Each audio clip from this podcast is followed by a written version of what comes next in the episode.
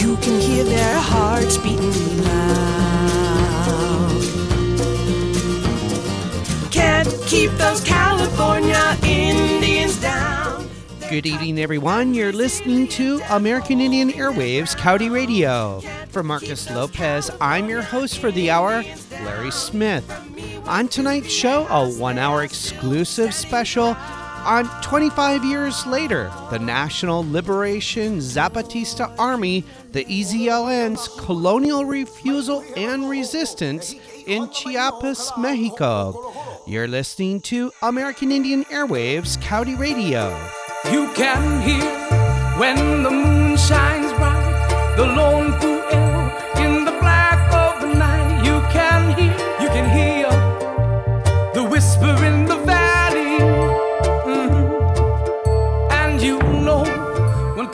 Blows to the drum, it's the warriors who are marching mhm, down the mountain.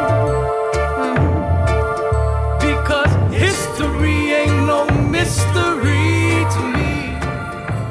January 1st of 1994 marks the date that indigenous peoples of the National Liberation Zapatista Army, or the EZLN, declared their autonomy from the colonial state of Mexico in what is often referred to as the Chiapas Uprising.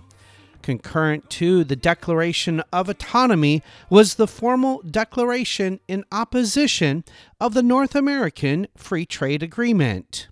25 years later, January 1st of 2019, we look at the National Liberation Zapatista Army's colonial refusal and resistance in Chiapas with longtime academic scholar and activist Richard Stahler-Sholk, who's professor of political science at Eastern Michigan University. He joins us exclusively for the hour to talk about the reflections, the change, and the progress of the EZLN's decolonial struggles and practices in the Chiapas, Mexico regions. And now, Richard Stahler-Sholk, 25 years later, the EZLN's colonial refusal and resistance in Chiapas. January 1st of 2019 marks the 25th anniversary of the EZLN and what is commonly referred to as the Chiapas Uprising, which occurred on the same day that the North American Free Trade Agreement went into effect. And here we are 25 years later. Your thoughts and comments about the significance of this time. Well, the um, the Zapatistas don't think in terms of electoral calendars or short-term calendars. They have a much longer-term view of things. The indigenous peoples of Mexico, and especially um, in this specific instance, the uh, primarily Maya people of southern Mexico. Um, so the uprising, for instance, that began on the day that NAFTA took effect, January 1st, 1994, uh, was one more marking point in 500 years of oppression. Uh, uh, displacement, exploitation of indigenous peoples. The Zapatistas themselves, the, the rebellion that went public on January 1st of 94, had been organizing clandestinely for a good 10 years before that.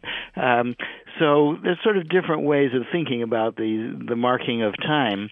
Um, but in the contemporary era, the, the NAFTA really symbolized neoliberal capitalism, the global phase of uh, capitalism that uh, allows global corporations, the largest, um, wealthiest entities, to ignore um, international boundaries and to operate as though the world is their oyster. Naturally, people aren't allowed to ignore borders, as we're very painfully discovering with the uh, tear gassing and, and other cruel treatment of uh, people trying to cross the U.S. Uh, Mexican border. Um, so these are important markers of time, but markers within a larger historical process. Rich, in terms of decolonial practices and the assertion of autonomy, over the past several generations, uh, experiences by indigenous peoples in Chiapas, Mexico, what have been some of the successes, some of the pitfalls, and what are some of the things that are still unfolding and being worked out? Uh-huh. Well, the the Zapatista uprising of January 1st, 94 was definitely a a wake up call, the cry of "Ya basta, we've had enough," um, and it was a wake up call around the world. It has resonated for many people, uh, particularly for indigenous people. So one of the uh, long term consequences of that uprising was the sort of awakening of consciousness. Um, indigenous peoples and Afro descendant peoples in the Americas uh, also had a, a, kind of moment of uh, historical memory in 1992 on the 500th anniversary of Columbus's uh, invasion and plunder of, of the Americas, uh, when networks began to form across the entire uh, region to resist the kind of celebration of the great encounter of civilizations as it was presented by the hegemonic powers and by Spain. Um, so, two years after that, the Zapatistas rise up uh, publicly, uh, and one of the consequences of their uprising has been uh, the um, kind of um, uh, stimulation of indigenous organizing and indigenous consciousness um, in uh, Mexico and, and other parts of the world. So, for instance, a National Indigenous Congress, the CNI, uh, formed among the 60 plus indigenous groups within nations within uh, the territory of, of Mexico, uh, in very large part because of the inspiration of the Zapatista uprising. Um, and in recent years, the CNI uh, has been uh, increasingly coordinating their activities with the Zapatista uprising, including um, in the presidential uh, election campaign in, in Mexico um, just last year. Uh, the, um, CNI and the EZLN, the Zapatistas, uh, announced that they were going to uh, create a, a process of consultations in indigenous communities around the country and choose an indigenous woman to be a candidate, a symbolic candidate for the presidency of the country. Not to win the presidency, because the Zapatistas and the, the CNI realize that the political system is thoroughly corrupted, but to use it as an organizing tool. And so uh, a Nahua woman um, from the state of Jalisco was chosen, uh, Maria de Jesus Patricio uh, Martinez, um, uh, Marichuy, as she's more uh, colloquially known. And so that was another important moment, an important sort of um, uh, symbolic coming together of indigenous people around a common uh, cause and, and symbol.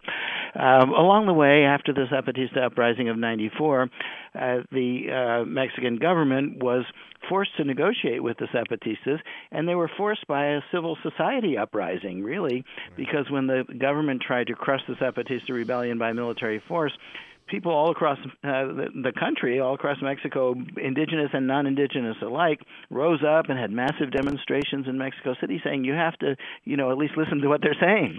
Um, so those negotiations resulted in the signing of the San Andres Accords in 1996 for indigenous rights and culture, um, where the government, you know, at least on paper, recognized the rights of indigenous people uh, to self-governance and preservation of their cultures and traditions in their territory. Now, as we know in, in from the U.S. and elsewhere, um, governments often sign treaties with native peoples and then uh, do something very different from what's on paper, and that was the case here. Um, so the Zapatistas continued to mobilize. They didn't wait for permission. They didn't wait for the government to keep its word because they had long experience of 500 years of that not happening. Um, so they continued to implement their autonomy project in the uh, territories, the indigenous communities of Chiapas. And, and so by um, implementing a de facto autonomy, uh, they have really um, created power from below rather than mm. fixating on power coming from governmental entities from above. So that's, I think, the real strength and vibrancy of the Zapatista movement has been what they're able to accomplish at the grassroots through alternative everyday practices in the communities that uh, they consider to be autonomous. Um, and so that's really the essence of the movement rather than a particular leader or figure or a moment in, in history. It's that process, that participatory process of indigenous people taking power for themselves in their everyday lives. Now, has there been any um, pitfalls, if you will, in in this process of not just survivance, but in the establishment of autonomy and uh, the attempts at decolonization? Sure. Um, well, uh, you know, from the point of view of uh, relations with the, the Mexican state, I mean, the, even uh, when a ceasefire was signed after 12 days after the uh, Zapatista uprising, the uh, the government violated its own ceasefire and sent in the military and military operations, and has continued with counterinsurgency operations. So one of the um, characteristics of the counterinsurgency by the Mexican state is that rather than a sort of frontal confrontation with the Zapatistas or the indigenous communities, they try to sow divisions or exploit divisions. Um, and so that's, again, you know, kind of a long tradition of governments in their dealings with indigenous peoples. Uh, and that's been a, a, challenge and a struggle for the, uh, the, the Zapatistas to not fall into that trap. And they haven't. Uh, they've remained firm and clear about their uh, convictions and have not uh, you know criticize other groups that haven't joined the movement or haven't come along but rather they've kind of stayed focused on building their own uh, autonomy so that's been one of the uh, the challenges um, the distraction of electoral politics has been another challenge, and there are always groups that call themselves uh, leftists who are uh, trying to uh, uh criticize the Zapatistas for not entering into the party electoral game. And again, the Zapatistas have been very clear. If others want to play that game, you know, that's their business, but the Zapatistas are not interested in that conventional concept of power, but rather are going to focus on empowerment, taking power through the practice of kind of liberation at the uh, community and, and grassroots level. Uh, so that's another um, kind of challenge.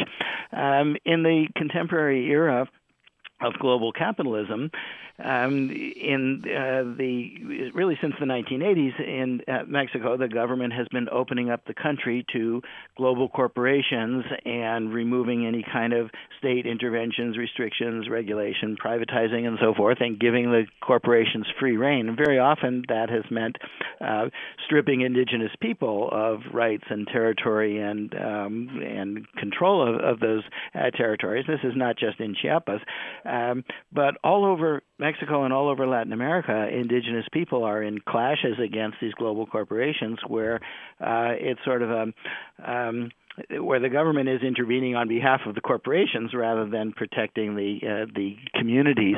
So that's been another challenge as well that the Zapatistas have had to um, not only cling to their own territorial control in the areas of uh, of autonomy and autonomous government, uh, but also sort of be an example and an inspiration for other indigenous peoples fighting for their rights. Rich, you've been talking about Indigenous peoples' interactions and experiences with the uh, colonial nation state, uh, the government of Mexico. But what about in a global context? What kind of experiences and assertion of autonomy by indigenous peoples have we witnessed over these past couple of generations? Sure, there are many ways that that happens. There have been uh, gatherings of indigenous people, like I mentioned before, on the 500th anniversary of the European invasion uh, of the Americas. So that was one uh, moment when indigenous people um, uh, sort of ignored the boundaries defined by states and, and came together as peoples. Um, the formation of the National Indigenous Congress um, in Mexico itself and their relations with other indigenous people is another uh, example of that. Um, and then at the international level, there has come to be in, in recent decades more international legal and moral recognition of the rights of indigenous people. So one, uh, a couple of key documents in that global struggle have been Convention 169 of the International Labor Organization, uh, which indigenous people all over the world uh, fought to um, have that included and have that recognized by governments. And what that says is that indigenous people have a right to um, their historic and traditional territories and to recognition of their autonomy in those territories. Um, and so that's an internationally recognized right, and that was ratified again um, in the in 2007 in the Declaration of the Rights of Indigenous Peoples of the United Nations. So those are a few examples of how uh, seemingly scattered and localized struggles of indigenous peoples are sort of coalescing into global consciousness uh, of a uh, of a global movement that transcends the level of particular states. You're listening to an exclusive one hour interview with Richard Stahler-Sholk, professor of political science at Eastern Michigan University, on 25 years later, the National Liberation Zapatista Army, the EZLN's colonial refusal and resistance in Chiapas, Mexico. And now back to the interview. Rich, the last time we spoke, Andres Manuel Lopez Obrador, AMLO, of the National Regeneration Movement, was running for the president. Uh, obviously, he's the new president now, and the new Mexican Chamber of Deputies just passed their first budget. And this first budget is uh, provides all kinds of tax credits to the wealthy throughout the state of Mexico. In fact, the top 10% of Mexicans uh, control about 70% of the country's wealth. And I was wondering if you could talk a little bit about, you know, AMLO, the new budget, him supposedly being a progressive and leftist, and the response by the EZLN and the National Indigenous Congress. Sure. This election was uh, hailed by the supporters of AMLO as something like the second coming. In fact, they called it the fourth transformation of Mexico, referring historically to independence from Spain, the liberal reforms of the 1800s, um, uh, you know, and uh, putting it on the same plane on the Mexican Revolution and uh, 1910. And this is supposedly the fourth transformation of Mexico. So against that sort of grandiose rhetoric of some great transformation, uh, I would say, and the, the uh, that I would ag- agree with the, the Zapatista analysis that really th- this is continuity rather than some uh, great dramatic change. That we can't be fixated on the six-year presidential terms of Mexican presidents, but we have to look at the the longer term and the larger structural uh, issues of global capitalism. So when um, AMLO uh, came into office in uh, uh, just uh, in December, just now, um, he had himself sworn in in a, uh, a ceremony in which he made use of indigenous symbols, uh, incense, and handing over of the, the staff of command, a literal um, a walking stick, symbolic of, of authority. So um, many critics, Zapatistas included, said that that he has been making very you know, sort of fake use of um, indigenous customs and symbols. And even in the transition, it was you know, although it was hailed as some dramatic breakaway from the the tradition of the Institutional Revolutionary Party, the PRI, that had governed Mexico for most of the last century, uh, but the the outgoing president Peña Nieto, in his lame duck session, you know, signed a bunch of mining concessions that would have a devastating effect on indigenous communities and the incoming president AMLO named as his chief of cabinet uh, someone uh, who has said he's going to turn Mexico into an investor's paradise.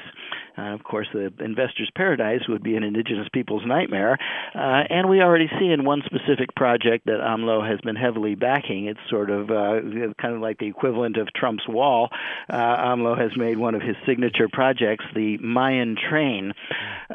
he wants to put a, um, a, a tourist uh, train, 1,500 kilometers long, uh, between the Mayan uh, uh, sites in the Yucatan Peninsula and uh, Palenque in the state of Chiapas in uh, southeast Mexico. Um, and in the sort of hoopla around this great mega project, I mean, he uh, uh, AMLO had what the Zapatistas called a fake ritual in Palenque, uh, where again he's co-opting indigenous symbols and pretending to ask Mother Earth's permission uh, to run this tourist train. But he, what he didn't ask was the permission of all the real-life indigenous people who are living on Mother Earth in that 1,500 kilometer stretch. Um, and uh, so uh, there's really a just a, a huge night and day difference between um, the the showy symbolism of this inauguration and the reality of the devastating effect that global capitalism is having on indigenous communities and indigenous peoples, uh, not only in Chiapas but really throughout the Americas. Rich, when we talk about this $6 billion, 932 mile Mayan train project running from Cancun to Palenque and Chiapas, this mammoth development project that will support ecotourism and the tourism industry and have all kinds of cultural implications for indigenous peoples as well as environmental implications. I was wondering if you can talk about the greater dynamics of this mammoth $6 billion uh, train project. And also, not all indigenous peoples are opposed to the Mayan train project. Your thoughts on that? Right. So when AMLO had his uh, fake ceremony in in Palenque, he rounded up some indigenous people from the state of Chiapas who were in support of the project and of of AMLO. So there are always people who will be on various sides of issues, and um, to be fair, it's going to generate potentially some revenues, at least in the short term, for some people, and you know, um, especially some of those intermediaries who might be able to skim off some of those resources. They might have some direct economic interest. Um, that would be served by the the project. Uh, so AMLO is you know um, exploiting divisions in, in indigenous communities. But if he wanted to really find out what the consensus view is of the communities, uh, that would require a process, and in fact, a process that is mandated under international law, under the Declaration of the Rights of Indigenous People and the Convention 169 that I mentioned before, of uh, securing what's called free, prior, and informed consent of the communities. Uh, so that means, uh, you know, not just having a little fake ceremony and rounding up a few co-opted people, but it means, you know, a, really serious kind of process of consultation that would be directed by the indigenous peoples themselves, and that's what's not happening. Um, so uh, when the Zapatistas issued their uh, first of January statement on the 25th anniversary of their uh, they made specific reference to AMLO and his ceremony in Palenque, and they said, um, you know, you're claiming to ask permission of Mother Earth, but if Mother Earth could speak, uh, she would say, and uh, and then they use a very vulgar phrase to um, uh, to imagine what Mother Earth might have to say to uh, to AMLO. Um, so the the Zapatista position is that AMLO is not a savior, uh, that in fact there is no savior, that it's only, as they put it, the people who struggle and organize who are going to be the you know, positive future uh, for Mexico and, and, for that matter, for the world. I mean, we are at a point now where uh, we may be destroying our own planet through our uh, collective uh, greed and um, and willful ignorance of uh, climate change. Rich, AMLO was on national Mexican television on January 2nd or yesterday for some of our listeners of 2019, uh, speaking directly to the EZLN leadership, saying that you know they want uh, peace and conciliatory uh, dialogue with uh, members of uh, the indigenous communities. Your thoughts on that? Yeah, I think we have to look at the historical context. So even during the election campaign, which AMLO won by a landslide, uh, this recent uh, election, it, it, may be that the PRI decided to uh, to, to, take a fall uh, on this one. Uh, but anyway, uh, during the campaign, one of the prominent spokespeople for AMLO and for the Morena movement announced falsely during the campaign that he had been in dialogue with the Zapatistas. So um, AMLO can imagine a dialogue with the Zapatistas, but it's not happening. And if he really wanted a dialogue, we could go back a few years to the dialogue that went on leading up to the negotiation of the San Andres Accords of 1996 and the uh, Mexican government's commitment to respect indigenous rights and culture. And then the government turned around and stalled on the negotiations, stalled on implementation of the San Andres Accords, and ultimately drew up a draft law, an indigenous law, that totally gutted what they had agreed to in terms of indigenous rights and culture. And that indigenous law was introduced in the Mexican Congress in 2001, and the Zapatistas marched all the way from Chiapas up to Mexico City, and Zapatista commander Ester uh, made an historic address before the Mexican Congress, an impassioned uh, statement as to why the government needed to fulfill its agreement uh, on indigenous rights and culture, and the government instead um, voted in favor of this fake indigenous law that betrayed the spirit of the San Andres Accords, mm-hmm. and uh, the party of that was then the party of Lopez Obrador, the PRD at the time, uh, supported this uh, betrayal of the San Andres Accords. Uh, so it's all well and good for AMLO now that he's elected to pretend that he wants to have a dialogue or that he is having a dialogue, uh, but history says otherwise. when talking about this $6 billion plus 932 mile uh, Mayan train project, um, uh, can you speak to some of the um, the cultural and environmental implications of this project? I know environmentalists have expressed concerns about um, uh, virgin forests being clear cut uh, for purposes of building this road, as well as a substantial uh, amount of jaguar habitat being permanently destroyed. Uh, what are the potential implications for uh, indigenous peoples if this project goes through? Sure, there are many different um, cultures uh, and um, indigenous nations in the trajectory of the proposed uh, train route. Um, and um, we've already seen with a, a previous proposal of a, a, highway construction that was also going to sort of traverse some of that route um, for tourist uh, purposes that indigenous communities rose up and blocked the highway and uh, and stopped the plans because they were already seeing with just the initial construction of a highway that it was destroying communities, dividing communities. Um, and if it were to proceed up into the more densely forested and jungled uh, areas, as proposed from Chiapas all the way upward toward the, the Yucatan, um, then this would have, uh, again, a devastating effect also on the environment, on the um, the, the, natural uh, habitat of peoples and uh, other life forms in that region just as uh, Trump's wall, by the way, right. uh, among the many other uh, nasty effects, is the uh, devastating environmental effects on um, animals' possibility of migrating in their, their natural patterns. Um, speaking of which, uh, the president-elect of Brazil, the far-right yeah. Jair Bolsonaro, uh, who has been referred to as the tropical Trump, a um, right, far right-wing populist, former army captain who said he longs for the day of military military rule uh, in Brazil. He just got inaugurated as well. Um, and uh, one of his first acts was to turn over uh, the process of certifying indigenous rights to their protected lands, turning that over in, uh, to the Ministry of Agriculture, so that agribusiness could, uh, you know, destroy the Amazon, destroy the lands of indigenous uh, people, rather than having indigenous people uh, have any kind of input into an indigenous ministry or government agency. So now it's the Ministry of Agriculture that is doing that. So he's rolling back indigenous protections, Amazon uh, uh, protections. So we're seeing a pattern that is not just in Mexico. And Bolsonaro, in doing that, compared the indigenous people of Brazil uh, in uh, in their traditional lands in the Amazon region to animals in a zoo. Uh, so we're seeing a pattern here. And that was Richard Stahler-Sholk, professor of political science at Eastern Michigan University, speaking on 25 years later, the National Liberation Zapatista Army, or the EZLN, colonial refusal and resistance in Chiapas, Mexico. You're listening to American Indian Airwaves Coyote Radio. We're going to take a short break and we'll be right back.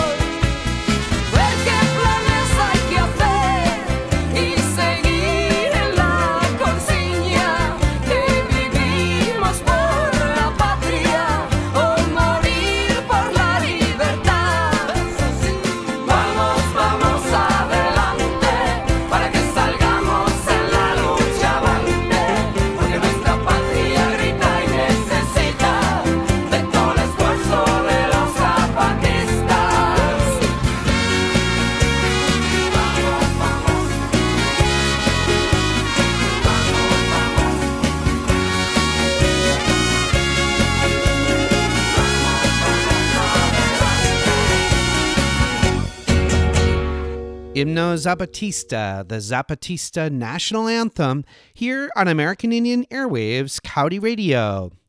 In the final segment of tonight's show, return back to our featured guest for the hour, Professor Richard Stahler-Sholk. He is professor of political science at Eastern Michigan University, and he joins us exclusively on today's program to discuss the 25th anniversary of the National Liberation Zapatista Army's colonial refusal and resistance in Chiapas, Mexico. It was on January 1st of 1994, the same day that the North American Free Trade Agreement went into effect, that Mayan indigenous peoples of the EZLN declared their autonomy within the Yucatan Peninsula in Chiapas, Mexico. And now back to Professor Richard Stahler-Sholk. 25 years later, the EZLN's colonial refusal and resistance in Chiapas, Mexico. Well, in terms of um, what uh, Cornel West uh, referred to, uh, we're in a period of global the rise of a global neo-fascism and, and speaking to um, the tropical Trump and the, the newly elected president of Brazil, and coming back to AMLO and, and uh, the notion of militarization. Um, apparently, with this new budget, um, the Mexican military is receiving its largest funding package in history, apparently 11% increase from the previous administration's 2018 budget.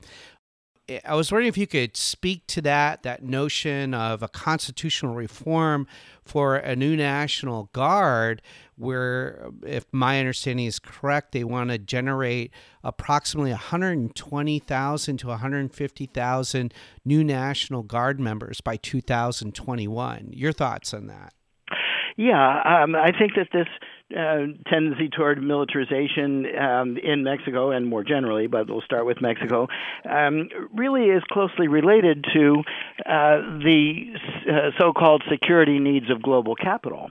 Uh, after NAFTA was uh, negotiated and uh, went into effect on the 1st of January 94, the day of the Zapatista uprising, the three governments of Canada, the U.S., and, and Mexico then proceeded to negotiate the Merida Initiative, signed in the Yucatan city of, of Merida, for security cooperation. Um, and at the time, the U.S. Undersecretary of State described that plan as armoring NAFTA. Mm. Uh, so it's very explicit that um, you know public military uh, forces of the three countries were going to be used to be the sort of private security forces of global capital. Um, so I think we're seeing uh, more of the same of that, uh, more of the same with this militarization, the so-called Security and Prosperity Plan for North America, which was the armoring NAFTA follow-up uh, to the economic agreement of NAFTA. It got um, much less attention than NAFTA.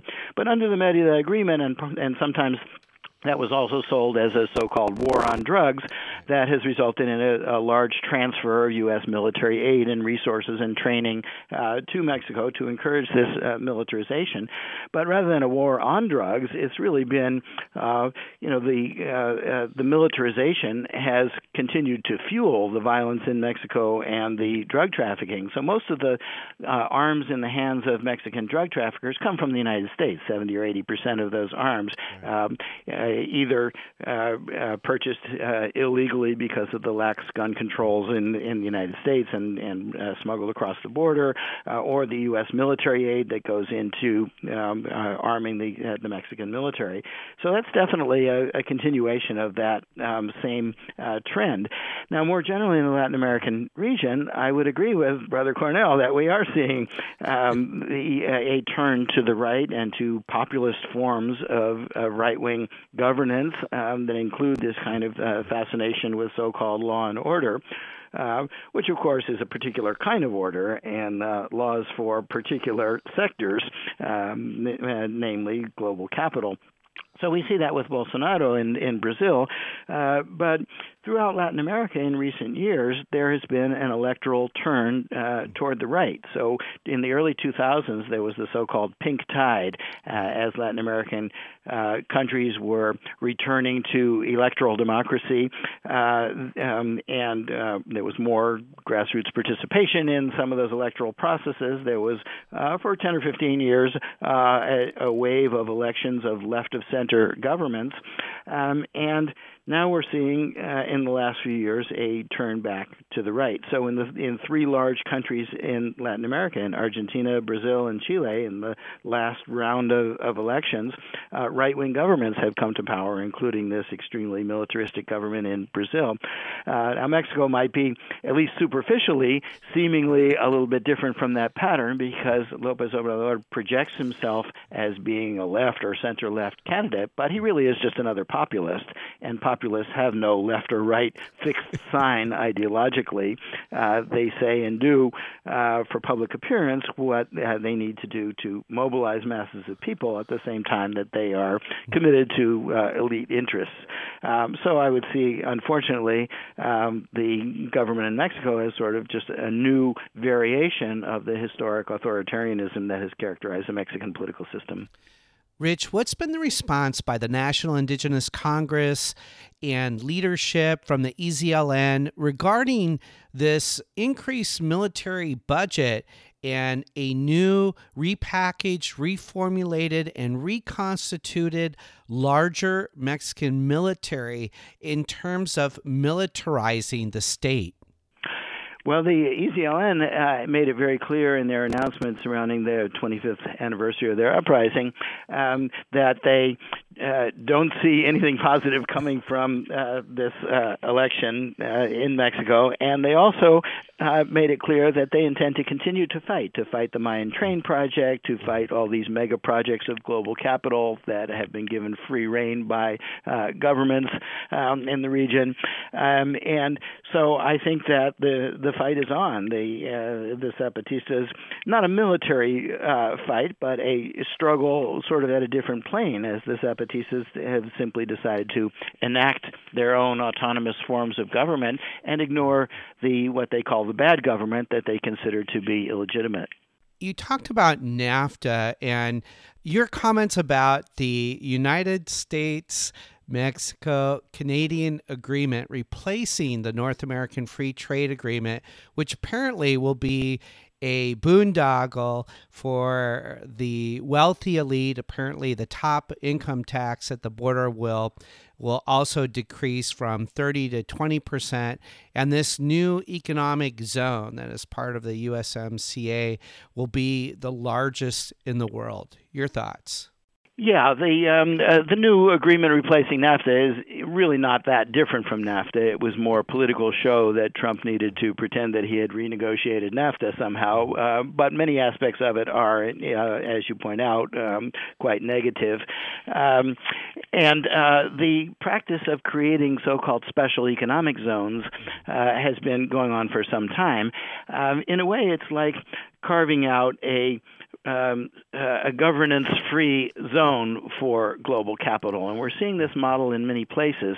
Uh, Honduras, for instance, has created uh, these so called model cities uh, where basically the government abdicates responsibility and local corporations create these enclaves where the corporation is the, uh, the government. Mm-hmm. Uh, in Chiapas, there was an attempt to do something similar in, in creating um, places where those who were displaced by the violence um, in in Chiapas would be sort of regrouped and kind of uh, something reminiscent of the strategic hamlets of the Vietnam War era, a combination of counterinsurgency and sort of isolating populations from their uh, political organized base.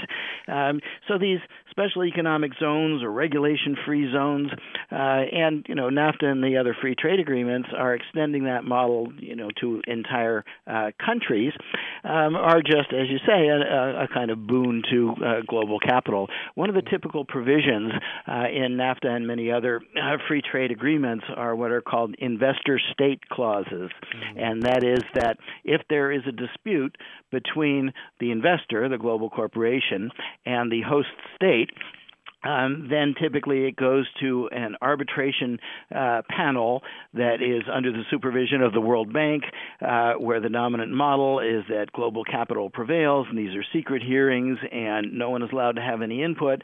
Um, so, uh, really, this is a structure that is replacing sovereign states uh, with a kind of sovereignty of capital you've mentioned uh, or you've made references to Trump's wall, and I was wondering if you could speak to that in the context of AMLO, because I know um, on December 22nd, right, the Trump administration announced that it would start immediately deporting uh, new uh, Central American asylum seekers to Mexico. But also, AMLO administration has agreed to enforce the Trump administration's decree. And also, the Mexican Military and National Guard are going to be or have been deployed to carry out the work of um, U.S. Uh, imperialism and the regulation of human populations, if you will. Your thoughts on that? Yes, even under the last administration of Enrique Peña Nieto, uh, the U.S. and Mexico had come to, the governments had come to an agreement called the Southern Border Plan, uh, in which the Mexican government would essentially be subcontracted to do the repression um, against would be migrants. Um, already, migrants uh, have to cross all kinds of gauntlets in their attempt to uh, seek a better life, seek economic opportunities that have, uh, um, have been uh, stripped from them by neoliberal policies and by militarism in, uh, throughout the region. Uh, so um, it's a very dangerous journey uh, for migrants. They are preyed on, uh, typically in Mexico, they are preyed on by in, transnational criminal organizations, by Mexican security forces themselves, um, by kind of freelance kidnappers for a ransom, etc. Um, so the Mexican government sort of entered in, uh, upping the ante and, and helping repress these migrants uh, on behalf of the U.S. government. Uh, now, it's a little bit of a politically awkward position for any Mexican government to be in because since the time of the Mexican Revolution, Mexican governments have had to, at least rhetorically, uh, profess a certain amount of nationalism and willingness to stand up to pressure from the United States. Uh, so uh, both the past administration and the incoming administration administration of AMLO are going to have to uh, walk on a tightrope to pretend to be uh, protecting the rights of Mexican nationals, uh, but at the same time uh, be cooperating with the power to the north, uh, with which they really share a lot of interests. Um, now, contrary to uh, a lot of popular opinion in the United States, net migration from Mexico to the United States has been negative in recent years more people, more uh, people of Mexican origin are leaving the United States to go back to Mexico than the reverse flow. Um, but at the same time, we're seeing this increase in the flow of Central Americans um, uh, traversing Mexico and trying to enter into the United States. Uh, and uh, uh, what's lost in a lot of the hysterical discussion about so called border security, never mind the fact that there is no security threat from desperate people uh, trying to seek a livelihood, but what's lost is the causes of that that migration. Right. Uh, and again, uh, the militarism that goes back to at least the Central American wars and the U.S. massive funding of repressive governments in Central America in the 1980s, um, and the U.S. complicity in the 2009 coup in Honduras. So this pattern continues. And then the long term after effects of the neoliberal so called free trade model. It's free only for corporations, there's no freedom for people uh, to respond to economic signals and, and cross borders. But the long term effect has really uh, created such desperation in Central America that this is what's fueling the uh, stream of, of migrants. And uh, the Mexican government has uh, become part of this repressive game on behalf of uh, kind of global capital and, and the U.S. Um, the real purpose of these walls and repressive border and migration policies, I think, is not to keep out migrants because, of course, migrants provide low cost labor for U.S. capital in the United States or in the maquiladoras. But the real um, uh, purpose is to keep these populations um, terrorized and vulnerable so that the labor will continue to be uh, low cost. Um, so there's a lot, a lot of sort of mythology around the migration issue that's getting so much attention in the U.S.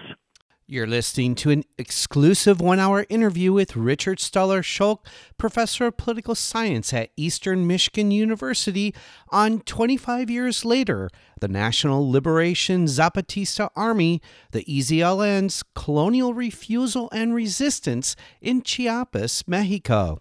And now back to the interview and the position of the National Indigenous Congress and the EZLN uh, regarding this situation, and also um, their role because we covered this issue several weeks ago, and it was reported that indigenous peoples um, along the the route, if you will, from Honduras up to the U.S. Mexico colonial border, that indigenous peoples provided a reasonable and substantial amount of humanitarian relief Absolutely.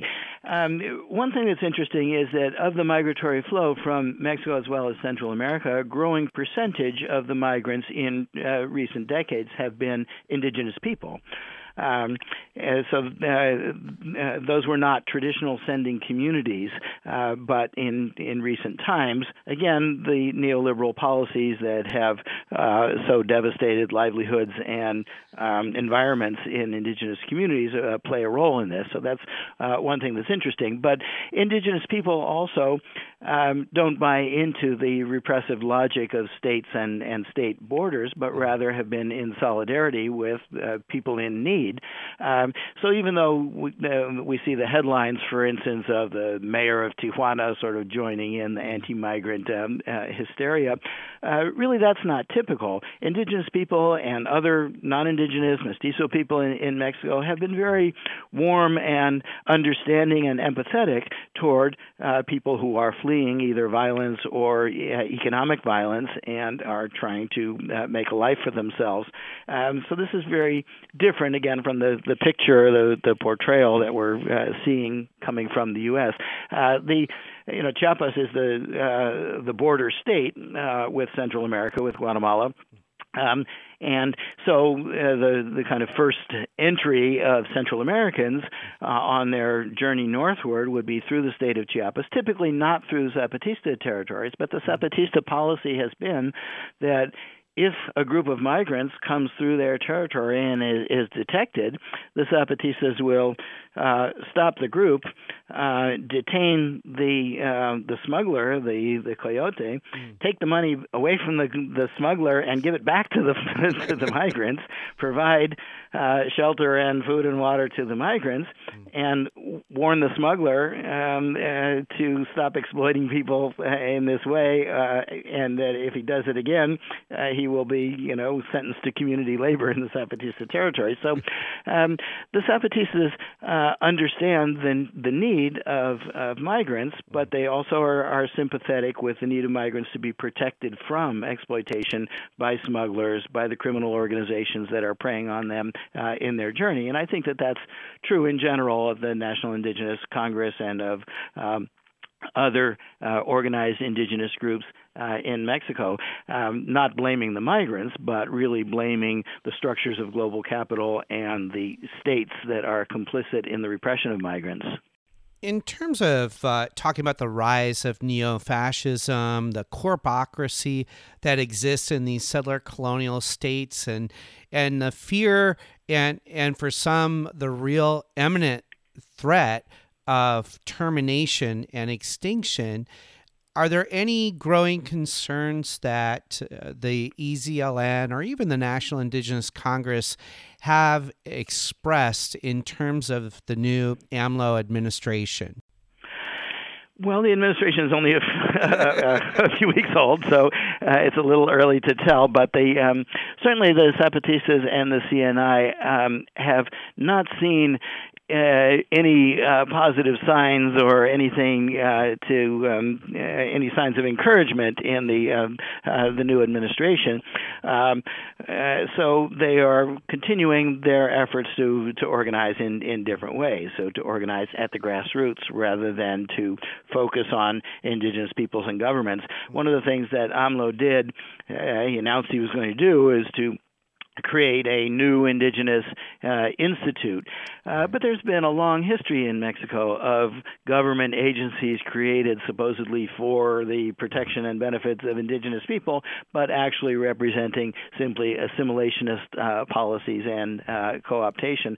Um, so the expectation is that that will continue. So the names of policies and programs and agencies may change, but the uh, uh, the underlying pattern and the underlying structures continue.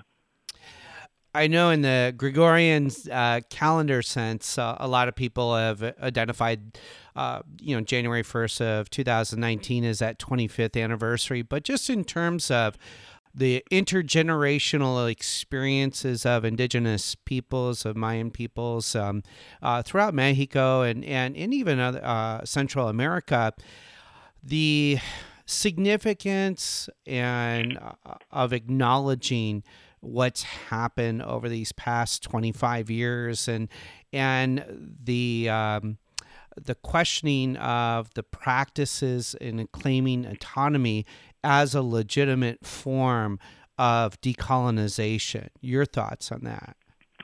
Yeah, um, about five years ago, the Zapatistas launched a new initiative um, prior to that time, there was a long stretch after the breakdown of negotiations and the uh, reversal of the San Andres Accords and so forth, where the Zapatistas were not as publicly visible and making a lot of public pronouncements.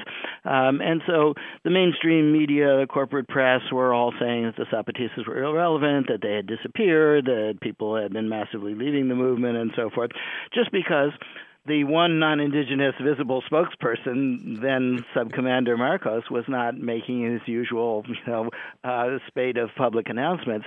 Um, but that really uh, was uh, uh, just reflective of how non-indigenous people didn't want to see and hear what was right under their noses, and that is the ongoing intergenerational continuity of indigenous struggles. Um, so, uh, at the end of that long period of what the media had called the silence of the Zapatistas, although actually the indigenous communities had continued to issue communiques that were ignored by the uh, the mainstream media, at the end of that period, the Zapatistas um, conducted a silent march throughout the towns of the state of Chiapas, and 40,000 Zapatistas with ski masks and uniforms came out of the jungle without their arms and march through the towns just to say, hey, we're still here, we always have been here, and we always will be here. Um, and uh, again, um, uh, after that, they, the Zapatistas launched this initiative called the Little School of Freedom, mm-hmm. uh, the Escuelita, uh, in which they opened up their communities uh, in an unprecedented move. They said anybody who really wants to pay attention and listen and see what's happening in in Zapatista autonomous communities and see what autonomy is all about, come uh, spend a week with a Zapatista family. Uh, you'll be assigned a tutor. Uh, you'll have some texts which are narratives of ordinary people, members of the Zapatista communities, reflecting on their experience of these 20 odd years of, of autonomy. Read those texts, discuss them with your assigned community member, discuss them with the, your host family in the community. Um, so, um, you know, what the uh, the outside world sees as silence really is a, a problem of uh, non-indigenous people um, needing to sort of clean the wax out of our ears and and uh, you know find another way of listening and perceiving. So what was striking about the the the Escuelita was precisely the transmission of collective knowledge and wisdom across the generations of Zapatistas. And it was the first generation, really, of Zapatistas uh, who grew up in the movement, who grew up autonomous, who grew up mm-hmm. free, who were conducting that school and who, for the most part, were serving in the role of sort of uh, tutors of helping the outside world see and and um, and experience a little bit of what it means to be autonomous. The Zapatistas have never preached their brand of autonomy to anyone else. They've always said everyone should find their own way uh, to struggle in their own territories, in their own conditions and and circumstances. And so, in that sense, everyone can be a Zapatista with a small z, so to speak, um, by uh, struggling autonomously to be free and against the uh, the structures of oppression. There are many things that are shared uh, across um, uh, different experiences of oppressed people, uh, but there are also circumstances and peculiarities that are distinct.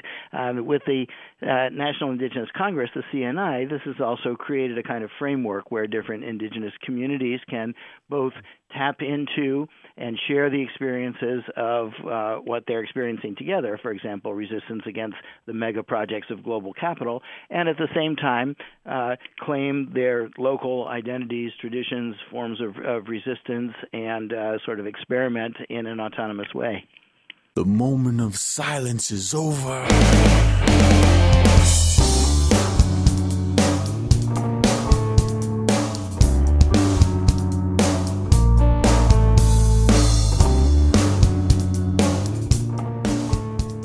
And that was Richard Stahler-Sholk, professor of political science at Eastern Michigan University, speaking on 25 years later, the National Liberation Zapatista Army, or the EZLN's colonial refusal and resistance in Chiapas, Mexico. And that concludes our show for today here on American Indian Airwaves Coyote Radio. A special thank you to our guest for the hour, Professor Richard Stahler-Sholk professor of political science at Eastern Michigan University. A special thank you to our musical guest, Aragon Starr, Kupa Aina, and the band Blackfire. American Indian Airwaves Coyote Radio is mixed and mastered in the studio of Burnt Swamp Studio in Signal Hill, California. For Marcus Lopez, I've been your host for the hour, Larry Smith. Until next time. And the blood never comes clean from the guilty minds nor the hands the chains.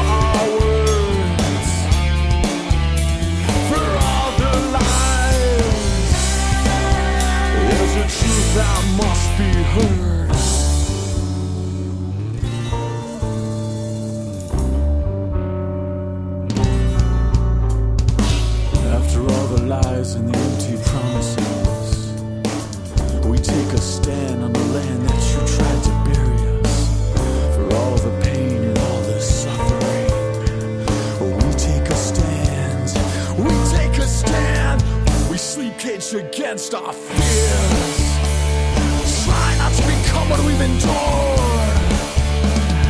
Wearing our souls on the thread. The moment of silence is over.